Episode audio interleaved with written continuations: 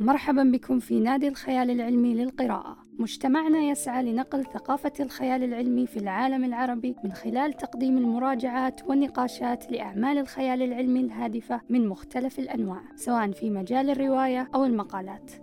في هذه الحلقة راح أشارككم واحدة من المقالات الممتعة اللي قرأتها في موقع باسيل للكاتبة شارلوت ألين. في هذه المقالة شاركت شارلوت عناوين روايات خيال علمي كان لها الفضل في إلهام اختراعات حقيقية في حياتنا. قبل أن نبدأ الحلقة أولا يجب أن نوضح سبب اختيار هذا الموضوع بالذات. لما بدأت أنصح بروايات الخيال العلمي واجهت الكثير من الآراء المغالطة. البعض يرى أن روايات الخيال العلمي هي مجرد حبكات خيالية وغير واقعية لحروب في الفضاء ومخلوقات فضائية وروبوتات تسيطر على العالم والبعض لا يرى في هذه الروايات أي فائدة ويراها مضيعة للوقت لأنها تطرح خيالات غير قابلة للتصديق للقارئ. لذلك هذه الحلقة هي محاولة لتصحيح هذه المفاهيم الخاطئة حول هذا النوع من الروايات لأن روايات الخيال العلمي تعتبر حقل أدبي غزير بالمعلومات والمعرفة والإبداع الأدبي. الأفكار اللي تطرحها الروايات أفكار مدهشة وتحفز على التفكير والبحث. ومن رأيي لو أردنا أن ندعم المجالات العلمية في بلادنا العربية فروايات الخيال العلمي بتكون أحد المحفزات اللي تشجع الناشئة والصغار والكبار كذلك على دراسة العلوم. وإليكم الآن قائمة روايات خيال علمي ساهمت في إلهام اختراعات حقيقية على أرض الواقع. عشرون ألف فرسخ تحت سطح البحر لجول فيرن عام 1870 تعتبر هذه الرواية أحد روائع الخيال العلمي وهي عبارة عن موسوعة للحياة البحرية حيث تسافر بالقارئ إلى بلدان وقارات مختلفة. يقصد بالعشرين ألف هي المسافة التي قطعتها الغواصة في الرواية وليس العمق. تخيلوا أن الكاتب تخيل مركبة تغوص في عمق البحار وما كان تخيله مجرد وصف عشوائي. عندما تقرأ الرواية ستجد أن الكاتب وضع تفاصيل بناء الغواصة بدقة عجيبة. وصف فيها المعدات وكيفية عمل المحركات. وبطريقة مدهشة فيرن هندس غواصة مياه مفتوحة فعلية. هذه الرواية ألهمت أحد القراء الذين افتتنوا بفكرة الإبحار والسفر تحت سطح البحر. كانت مغامرات نيمو وغواصته نوتيلوس إلهام حقيقي لسايمون ليك الذي قام في عام 1898 بإتمام غواصة أرجونات وهي أول غواصة مياه مفتوحة ناجحة. توم سويفت وبندقيته الكهربائية لفيكتور أبلتون عام 1911 في بداية القرن العشرين ألف أبلتون سلسلة روايات خيالية للشباب تحت عنوان توم سويفت. احتوت هذه السلسلة على مئة رواية وأشهرها كانت توم سويفت وبندقيته الكهربائية. في الرواية يخترع توم سويفت بندقية تطلق الكهرباء بدلا من الرصاص. هذه الرواية ألهمت باحث في وكالة ناسا واسمه جاك كوفر لاختراع مسدس كهربائي حقيقي ألا وهو ال Taser. كلمة Taser هي في الحقيقة اختصار لاسم البندقية اللي سماها المخترع تيمنا بالشخصية وهي تايلر A Swift Electric Rifle. نعرف السلاح هذا اليوم باسم الصاعق الكهربائي ويتم استخدامه غالبا في الأغراض الأمنية عند الشرطة. روبوتات روسم العالمية لكارل تشابك عام 1920 مسألة الروبوتات المنزلية لا زال أمر غير محسوم حتى اليوم لكن الروبوتات تحتل جزء كبير من حياتنا الحالية والبعض منها استبدل البشر في مجال العمل. اسم روبوتات اللي نستخدم اليوم على الآلات الشبيهة بالبشر هو في الحقيقة اسم اخترعه الكاتب التشيكي تشابك في مسرحيته R.U.R. وطرح تشابك في هذه المسرحية الكثير من القضايا التي كانت تشغل الرأي العام حول الثورة الصناعية في ذلك العصر. في المسرحية صور تشابك حياة عمال آليين في أحد المصانع. تنتقل حياة هؤلاء العمال بين السعادة والطيش وصولا للتمرد والعاطفة. وفي النهاية تفكر هذه الآلات بالإطاحة بالبشر. مخيلة تشابك كانت شديدة الدقة في تصور مستقبل الذكاء الاصطناعي والآلة وما تحمله من مخاطر للبشرية. لكن فلنأمل أن مستقبلنا مع الروبوتات يكون أكثر إشراقا. حرب العوالم هربرت جورج ويلز عام 1897 قبل أن نتحدث عن ويلز يجب علينا أن ننوه عن هذه المعلومة. عندما نذكر الخيال العلمي بشكل عام فغالبا سنورد هذين الاسمين. هربرت جورج ويلز وجول فيرن وبالأخص لما نتكلم عن الخيال العلمي الكلاسيكي اللي كان له دور مؤثر على علوم الحياة الواقعية. هناك اختلاف كبير بين أسلوب هذين الكاتبين. في رواية فيرن راح تقابلنا طرق ابتكار لمركبات نقل جديدة وممتعة. أما في روايات ويلز فدائما راح نقابل ثيمات الانقراض البشري. ويلز يحب أن يطرح أفكاره في بيئة خطرة وتتطلب العمل السريع لإيجاد حل.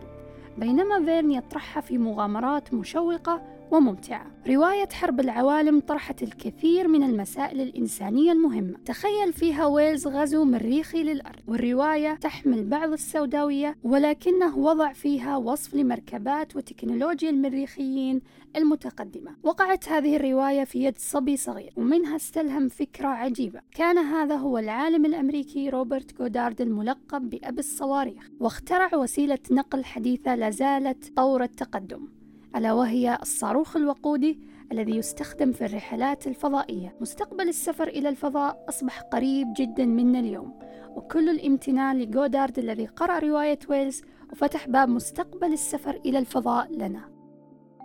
روبور الفاتح جول فيرن عام 1886 من جديد يقابلنا فيرن بعمل إبداعي آخر. في الحقيقة لو كان لنا أن نصف قيمة أعمال فيرن فيمكننا باختصار أن نقول أن فيرن كان يكتب عمل خيال علمي شديد الدقة والتفاصيل وبدون أن يدرك يضع مخطط فعلي لاختراعات نقل جديدة وينتظر أن يأتي الشخص المناسب الذي يقرأ عمله ويعمل على إنجاز أفكاره الخيالية إلى الواقع. هذه الرواية وقعت في يد طفل صغير اسمه إيغور سيكوريسكي الذي قرأها وافتتن بفكرة عمل طائرة خفيفة الوزن حتى اخترع آلة الطيران الخاصة به والتي نعرفها اليوم باسم الهليكوبتر.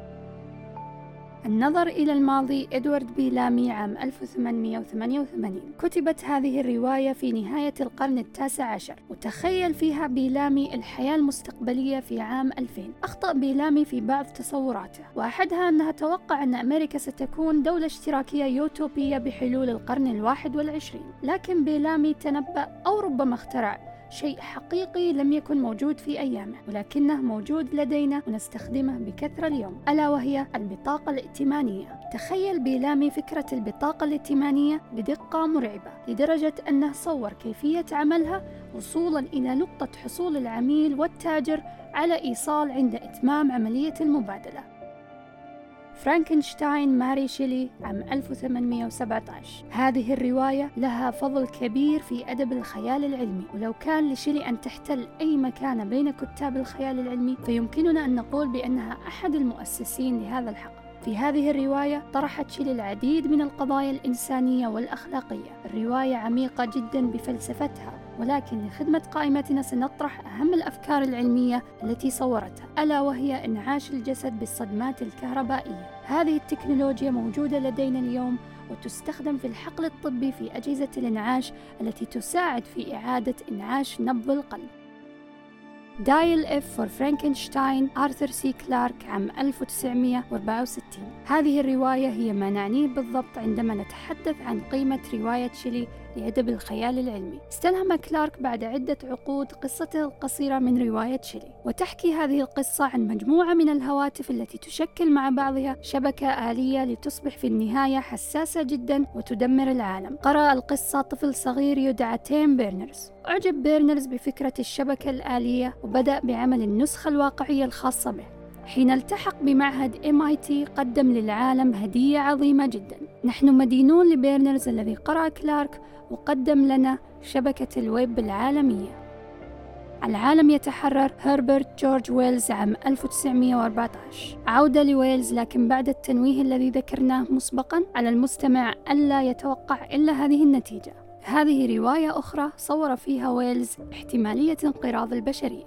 ولكن هذه المرة ليس على يد مخلوقات خارجية. في هذه الرواية حاول ويلز أن يطرح قضية أخلاقية تعتبر من أهم القضايا التي يناقشها العالم اليوم ألا وهي مسألة الطاقة الذرية. في هذه الرواية طرح ويلز هذه القضية من ناحيتين. حاول فيها أن يبين مساوئ وفوائد الطاقة الذرية في نفس الوقت. طرح ويلز احتمالين. إما أن الطاقة الذرية ستتسبب في تدمير البشرية بالكامل أو أنها ستدفعهم لتجنب العنف وتبادل العناق وابتكار الفن. هذه الرواية ألهمت العالم ليو تسيلارد للسعي والبحث واكتشاف الطاقة الذرية في الحياة الواقعية. أدى بحثه إلى اختراع القنبلة الذرية ولكن نتمنى أن يكون ويلز محق في احتماله الثاني وأن الطاقة الذرية ستدفع البشر لتبادل العناقات وابتكار الفن. هذه أهم روايات الخيال العلمي التي ساهمت في اختراعات في الحياة الواقعية. هناك الكثير أيضا من روايات الخيال العلمي الذي لم يسعفنا الوقت لذكرها في هذه الحلقة، وكما ترون أدب الخيال العلمي أدب محفز على الإبداع والابتكار، ومجتمعنا هذا يسعى لتحفيز قراءة ونشر هذا النوع الأدبي الإبداعي. أتمنى أن يكون محتوى هذه الحلقة قد أعجبكم، وإذا أردتم الاستزادة أكثر يمكنكم زيارة موقعنا مجتمع الخيال العلمي العربي عرب Sci-Fi حيث ستجدون الكثير من المقالات والمواضيع المفيدة والممتعة. كما يمكنكم الانضمام إلى مجتمعنا عن طريق متابعتنا في صفحتنا على تويتر مجتمع الخيال العلمي العربي عرب Sci-Fi ويمكنكم اقتراح مواضيع أخرى ومشاركة تعليقاتكم على هذه الحلقة. لدينا الكثير لنشاركه مع محبي الخيال العلمي. فترقبوا الحلقات القادمة معنا بإذن الله. كانت معكم غيداء محمد من بودكاست نادي الخيال العلمي للقراءة. شكرا على إعطائنا من وقتكم ونلقاكم في حلقة قادمة إن شاء الله. إلى اللقاء.